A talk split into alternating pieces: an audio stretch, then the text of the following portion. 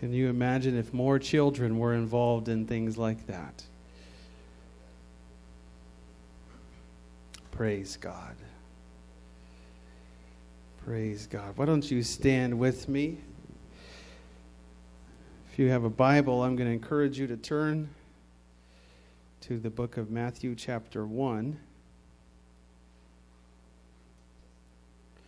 I'll also remind you that after service, we're going to have cookies and other types of uh, refreshments here for those who are able to partake in that. You're all invited and welcome to, to join us for that. Amen. Why don't we just, just pray one more time? Lord, we're thankful for your presence that we feel here today.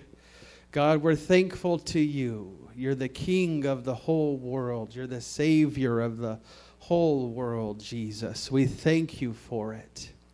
Lord, you are so good to us. You've blessed us with this day, Lord. You've blessed us with this life, Lord, that you've given to us, and we're thankful for it. Jesus, I thank you today, Father. You are wonderful. Lord, I pray that you continue to speak to us. Lord, I feel that you are already moving in our hearts, in our spirits. Lord, I pray that you would continue to do your work, God, and have your way today in the name of Jesus. We thank you, Lord. Amen. You can be seated. Matthew chapter 1. I want to read a few verses that might mirror some of the things that we just saw here. Uh, as I was watching Nehemiah walk down the aisle, I was thinking about Joseph and what Joseph did and, and how he played a significant role just as the others did and all that uh, that took place there. I don't know. Perhaps it's those of us that are that are men and heads of our families. We can relate and identify, I believe, with many of the things that Joseph would have been feeling and going through in that in that time. But uh, what I want to read here just quickly first is the encounter uh, of the angel speaking to Joseph. So, Matthew chapter 1, and I'm going to start verse 19. Then Joseph, her husband, being a just man and not willing to make her a public example, was minded to put her away privately. Now, let me bring that down to 2020 English. Mary was pregnant. She was engaged to Joseph, but they were not married yet and he had just realized that she's pregnant. And that's going to uh, affect them greatly. And it says he doesn't want to make her a public example, meaning we're going to uh, try to bypass any of the negative feedback that would happen. You know, I don't want to, he, he's thinking, I don't want Mary to have to go through any ridicule or any mocking or any anything that she might face you know, because of this circumstance. So I'm going to put her away privately. In verse 20, it says, But while he thought on these things, everyone say he's thinking about it. While he thought on these things, behold, the angel of the Lord appeared unto him in a dream, saying, Joseph, thou son of David, fear not to take unto thee Mary thy wife, for that which is conceived in her is of the Holy Ghost. That which is conceived in her is of the Holy Ghost.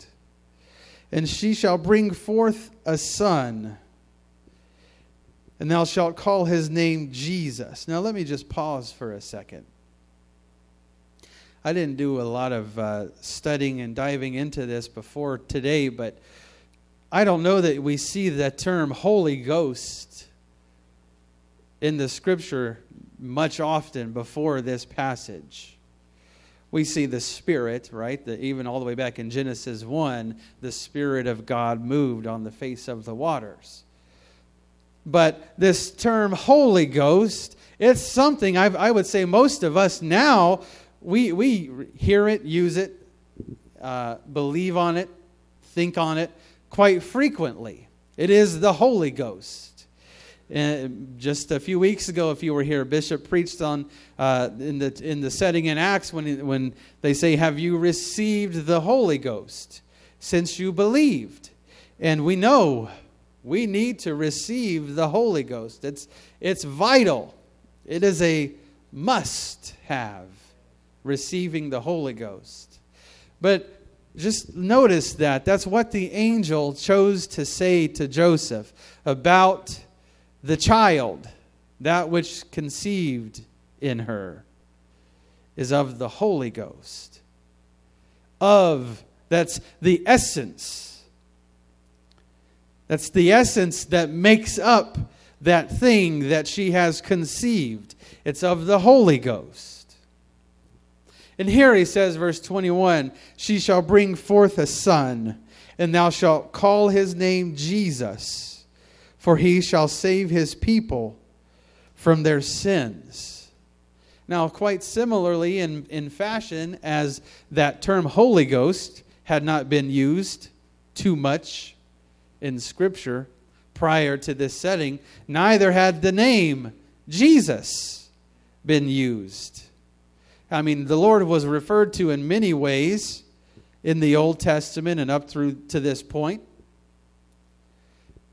but not referred to as Jesus. Even if you look in Isaiah, who prophesied greatly and in, in large detail about the birth, he didn't actually record the way that the angel says it here, but the angel tells Joseph, You shall call his name Jesus for he shall save his people from their sins. This is why he's going to be named what he is named Jesus. The meaning of his name, Jesus, even tells us Jehovah has become my salvation, saving me from my sins. Now, all this was done that it might be fulfilled which was spoken of the Lord by the prophet, saying, Behold, a virgin shall be with child, and shall bring forth a son, and they shall call his name Emmanuel, which being interpreted is God with us. That's the way that the prophet chose to word it. Or I guess I would say that's the way that God chose to word it through the prophet. He's going to be called Emmanuel which being interpreted is God with us. Now, I, I, know I'm going a little slow and I'm doing this on purpose. I want you to see what the scripture says. The, the wording is, is the same when it says in verse 21, Thou shalt call his name Jesus. And here, they shall call his name Emmanuel. But one of those two was his name from the day he was born and going forward all the way till now. That's his name. The prophet chose a term to describe. This is very similar in fashion to Matthew chapter 28, verse 19. You've heard this. Baptizing them in the name of the Father and of the Son and of the Holy Ghost. And Isaiah is saying, You're going to call his name Emmanuel. And the angel told Joseph, You're going to call his name Jesus. One of those points to the purpose. Uh, I don't have time to go into all the different settings today, but all throughout Scripture, Old and New Testament, a name had a very significant meaning and it actually was the meaning of the word. If I'm going to call you butterfly, it's not because you're as big as a rock and you hardly move. I'm going to call you that because you have those attributes of a butterfly. Now, when Jesus said, Your name is Simon, but I'm going to call you Peter, your name shall be Peter. I'm changing it. That meaning is because on this rock I'm going to build my church. When Saul was a guy named Saul and then became a guy named Paul, it's because the meaning of his name changed who he was and changed the purpose that he was here on this earth to fulfill. And the Old Testament is filled with this. It's like the very first, whenever something happens, the first thing they, they think is, what are we going to call this thing?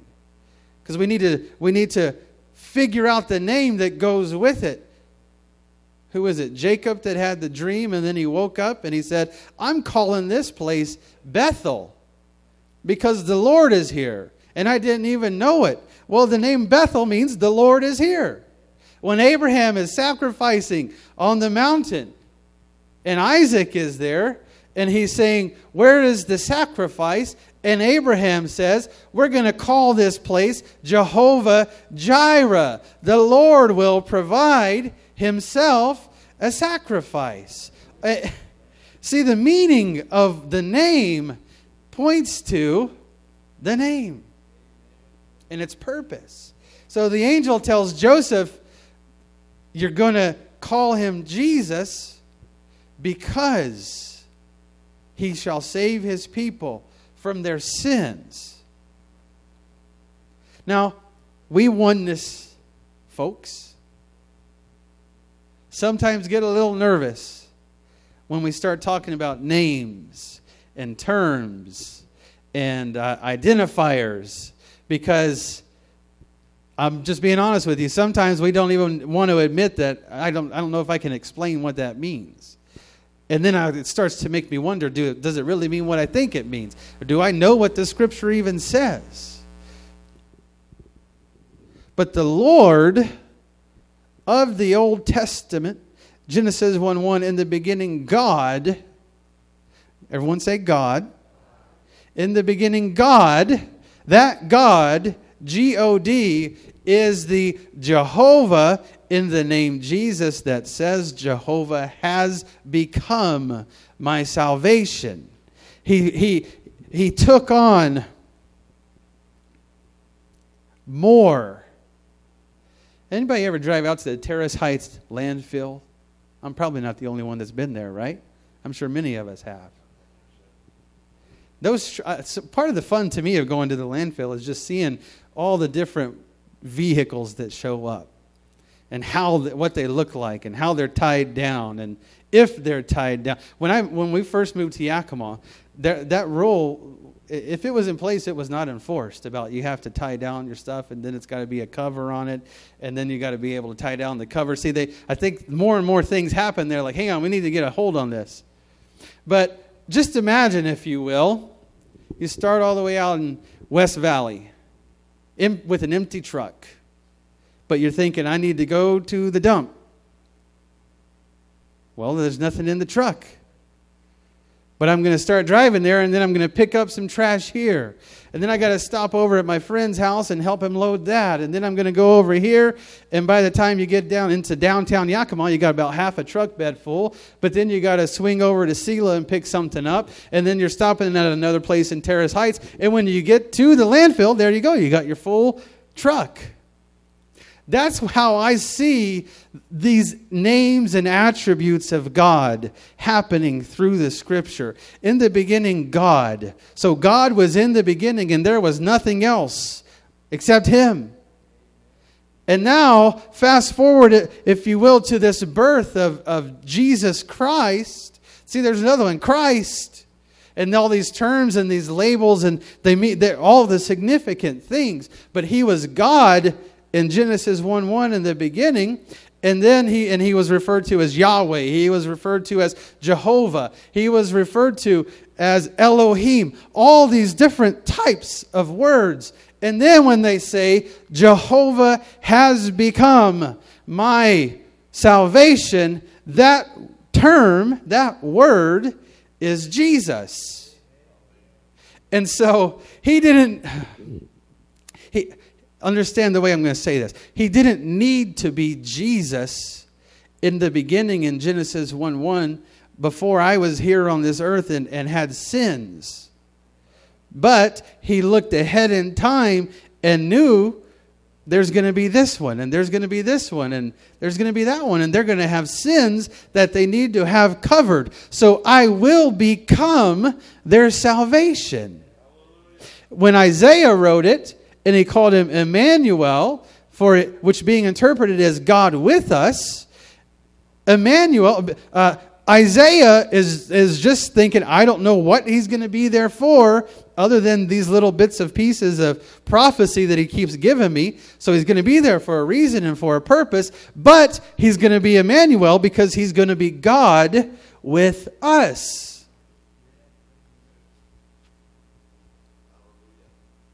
God with us. Everyone say, God with us. Now look at the book of John, chapter 14. This Emmanuel, God with us, who was born and uh, as it was depicted here in the manger and all the, the great things that happened around. Now, those, that Jesus lived on this earth, he got dirt in between his toenails, just like, well, nobody here right? But he was a man. He lived on the earth 33 plus years. He was Jesus. He was Jesus Christ. He was Emmanuel, God with us. In this passage where we're going to read, he's called his disciples to him. He sees that the time of his departure is getting nearer. He sees that the Lord is about to fulfill the purpose. Would you believe it that all those great miracles was not the purpose of why Jesus came to this earth? Raising a man from the dead was not the purpose for why Jesus came to the earth. Turning water into wine was not the purpose, not the reason. Now, those were all things that he did. He did them with purpose, he did them with reason. But he sees here, my time is drawing near. And now he's pulled his disciples in close to have this conversation with them. And just like he had been, been doing for the past several years, he's still trying to get his message across to them in a way that they understand it and know what's about to take place and all this significance. So I'm going to read just a couple of verses. John chapter 14, verse 16. And I will pray the Father, and he shall give you another comforter. Did anybody here get a blanket for Christmas? Raise your hand if you got one. I'm not going to take it away. A few of us, all right? I know I did. I won one in a, in a work game. So, several of us. Congratulations. You had never had a blanket before, had you? Now you get to. No. We got another one. I got it wasn't the first blanket. Thank the Lord I've had other ones. But we got one. And Jesus is telling his disciples, the Father will give you another comforter. See, I use the, I think this is kind of a southern term, the word comforter. That's what we call the blanket that's like the big blanket on top of the bed. There's the quilts, there's the, there's the sheets, there's the quilts, there's the blankets, whatever. And then, and then the big one, that's the comforter. So I just, when I, when I picture this, in my mind, I relate it to those blankets. And so Jesus is saying the Father's going to give you another comforter. So, first of all, he's pointing out the fact that he has been the comforter, their comforter. Another one, right, means not your first one. Another one. I have been this for you, and I am about to go away. You won't see me anymore. I'm going to depart from you. And this role that I've been playing for you, the Father is going to send another one, that he may abide with you for three more years, for 10 years, 50 years. No, that he may abide with you forever. Everyone say forever. That he may abide with you forever. Now, next verse. Even the Spirit of truth. Even the comforter, the other, another comforter that the Father's going to give you, that He's going to be with you forever, is that's what the word even, it's an explanation, an expounding, even the Spirit of truth, whom the world cannot receive. I'm just, I'm making sure you see this. The world cannot receive the Spirit of truth, which is the Comforter, the other Comforter, which is going to be sent. It, it also says, in my name, by the Father, because Jesus, the man, had to leave the earth. Even the Spirit of truth, whom the world cannot receive, because it seeth him not, neither knoweth him. The scriptures uses the word him just like Jesus was a him, a man, just like it uses the word him for God, the Father. And it's saying the, the Spirit of truth is a him. Does everybody see that? Even the Spirit of truth, the world cannot receive because it doesn't see him and it doesn't know him. Now, I'm just one more time going to make sure you see this because it should help explain a lot of what we see in the world today. It should help explain why. See, Scripture, this, this is one of the most common and popular questions that you as a Christian get asked. And it's why do bad things happen to good people?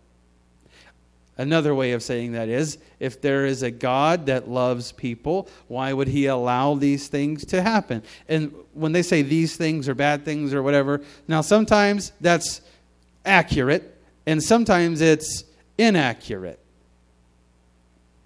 God is not the one that would allow my car to run out of gas if I'm the one that was responsible for putting gas in there. Now, if, if I got half a tank and I know I've got half a tank and then all of a sudden it's evacuated, okay, now we're going to start getting in his territory a little bit. But I don't expect to just never have to fill my car up with gas again. And then one day, in the snow and in the ice, the car just die. And I sit there and think, why do you let bad things happen to good people? And he's sitting there going, ding, He's talking to you from your dashboard.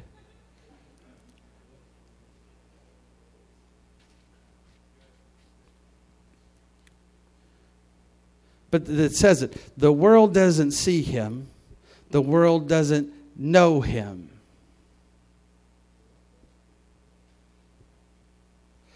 That's just uh, that's a side note for today. Okay, I can't I can't dwell on this. This is for you to go and, and pray about and read about. What is the world? Who is the world? What makes up the world? Because if I also asked how many of us are living in this world, and we'd all raise our hands, at least those of us that are connected to reality would raise our hands. I'm in the world. But does that mean I'm someone that can't see him and doesn't know him? No, the Father, he, Jesus is sitting there telling his disciples, the world, the, can't see, doesn't know the Spirit of truth, but ye know him. But ye know him, for he dwelleth with you. Not someday in the future he will dwell with you. Not somewhere in the past he did dwell with you. This is present tense, English. He is dwelling with you. I just love the fact that Jesus went to this degree to explain this to his disciples. I'm with you right now. I can't stay with you.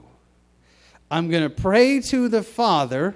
He's going to send you another comforter. He's going to send him in my name, and you will know him because he is dwelling with you. He's with you. He is Emmanuel, God with you. And we're going to switch from present tense to future tense. He dwelleth with you, and he shall be where? Where? He shall be in you. Think about this for a second. How would we have the Holy Ghost, the Spirit of God, living and dwelling inside us if he was still just manifest as a man living on this earth? It couldn't happen. If I said, Brother Clyde, I want you to come up here and I want you to dwell in everybody. Go ahead, dwell. No, it doesn't happen. That's not a human, that's not a natural action. It's a supernatural, it's a spiritual action. And so Jesus is saying, I cannot get into you and dwell in you the way that I, we, the Father, me, the Spirit, I want to while I'm here on this earth. So I shall be in you. You know him because he dwells with you. I, my mind's running back to the time that Jesus pulled disciples away and said, Who am I? Who do they think that I am? Well, some say this and some th- say that. Okay, now who do you say that I am? Who am I to you?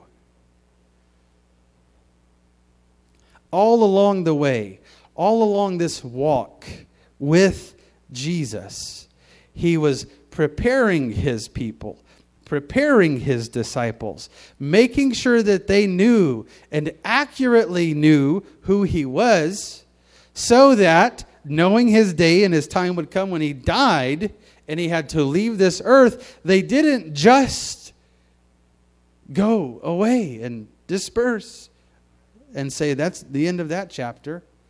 Who knows why that what was all that about? That guy was pretty serious about the things that he said, but then he just up and left. No, he's wanting you and I to realize who he is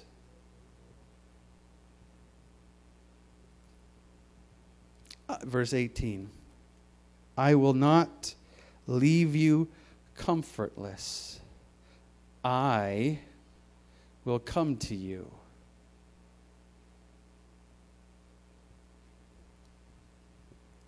Yet a little while, and the world seeth me no more, but you see me. Because I live, you shall live also. At that day you shall know that I am in my Father, and you in me, and I in you. At that day, everyone say that day. Jesus is looking ahead in time, looking into the future and he's saying, I know I'm with you right now. I know I've been walking with you these past years. We've been dwelling together. We've been eating together. We've been playing, swimming, boating, hiking, all this stuff. We've been doing it together, me and you.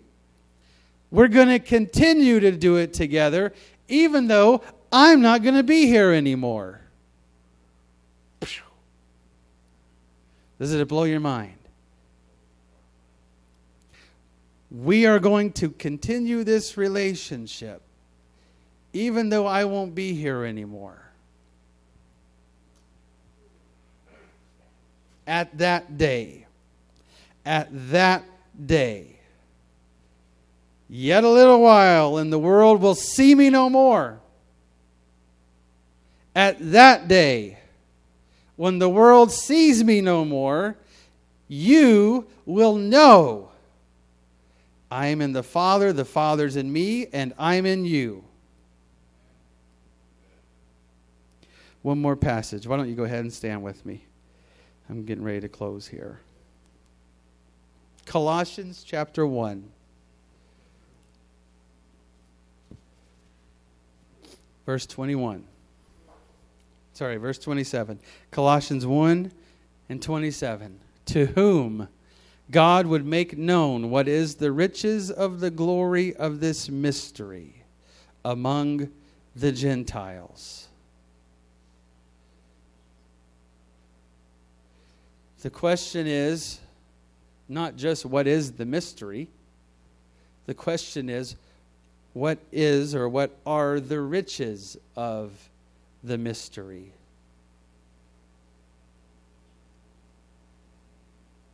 which is Christ in you, the hope of glory. Christ in you. Would you just point your finger at your chest and say, Christ in me? The riches of the mystery is Christ in me. The reason why Christ had to be who he was. The reason why Emmanuel had to be God with us. The reason why Jesus was Jehovah has become my salvation to save me.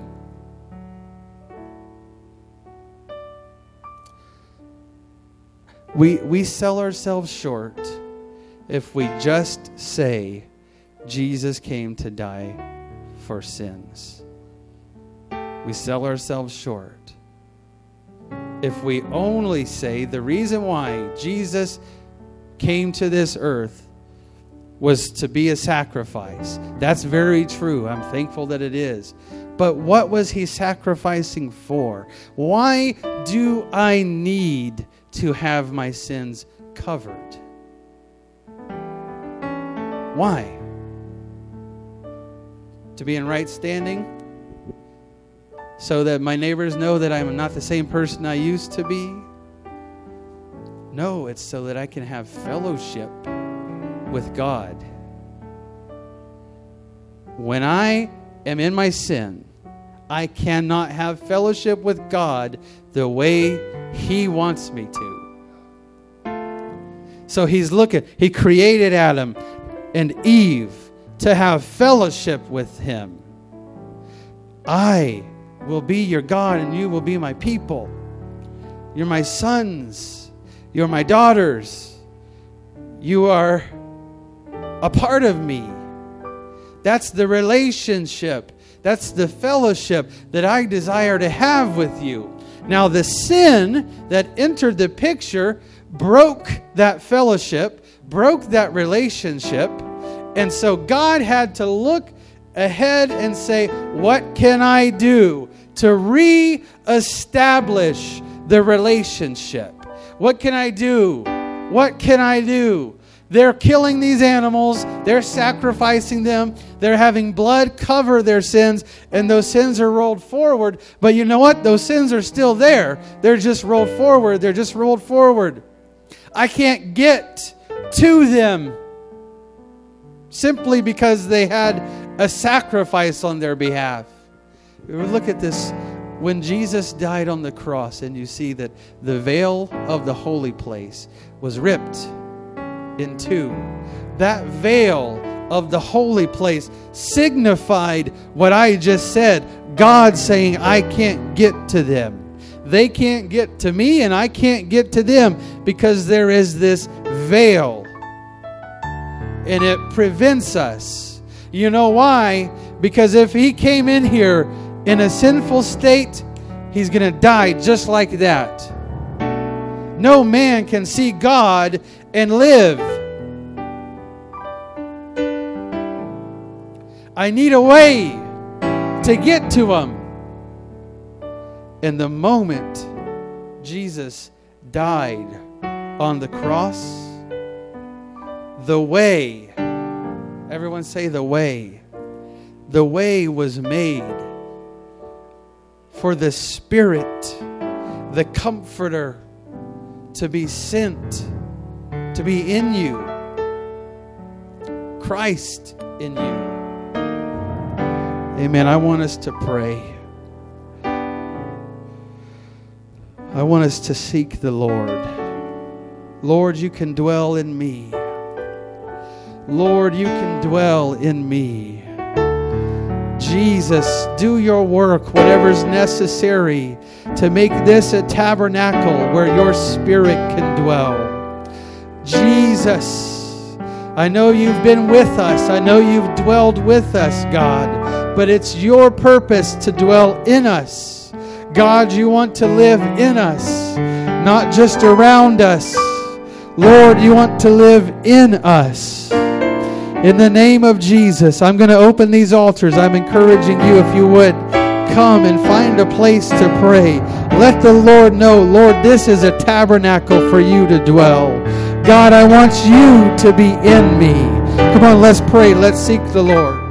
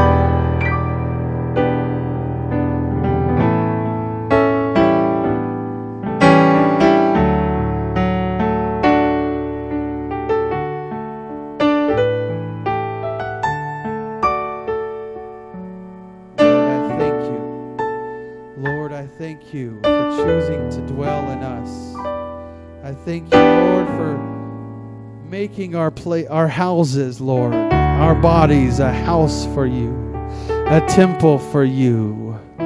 Jesus.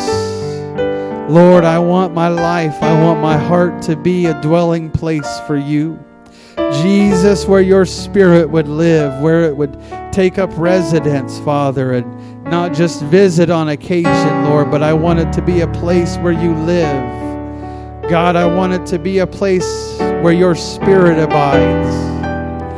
God, in your name, just as you've promised to send the Comforter, Lord, I thank you for it.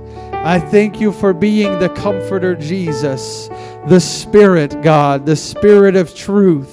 I thank you, Lord. Hallelujah. Thank you, Father. In the name of Jesus. In the name of Jesus. I thank you, my Lord. You are good to us, Jesus. Hallelujah. Hallelujah. In the name of Jesus, let your spirit dwell in me. Hallelujah. Hallelujah. Just like the angel told Mary, that which is in her, conceived in her, it's of the Holy Ghost. I want it to be what's in here, the Spirit. I want it to be the Holy Ghost. Amen. Praise God. Hallelujah. Amen. I want to let everyone know that this Thursday, which is New Year's Eve, we will be here at the church. We're gonna we're gonna have a prayer meeting. We're gonna start here at nine o'clock. We'll do it later in the evening, so you can have time to do other activities or what you might like. But the church will be open. We will be here at nine o'clock. All of you are welcome and encouraged to be here. And and, and man, if 2021 is going to be anything like 2020, we better be praying. We better be praying. Amen. I'm looking forward to a, a, a good year, a good new year. Amen. Remember the Bible reading programs back there. Make that a part of your good new year. Remember the cookies that we have. If you want to stay and partake together, you can do that. If you want to take them with you and go from here, that's fine as well. So, God bless you all. We love you. Thank you for the gift. Amen. Amen. You're dismissed.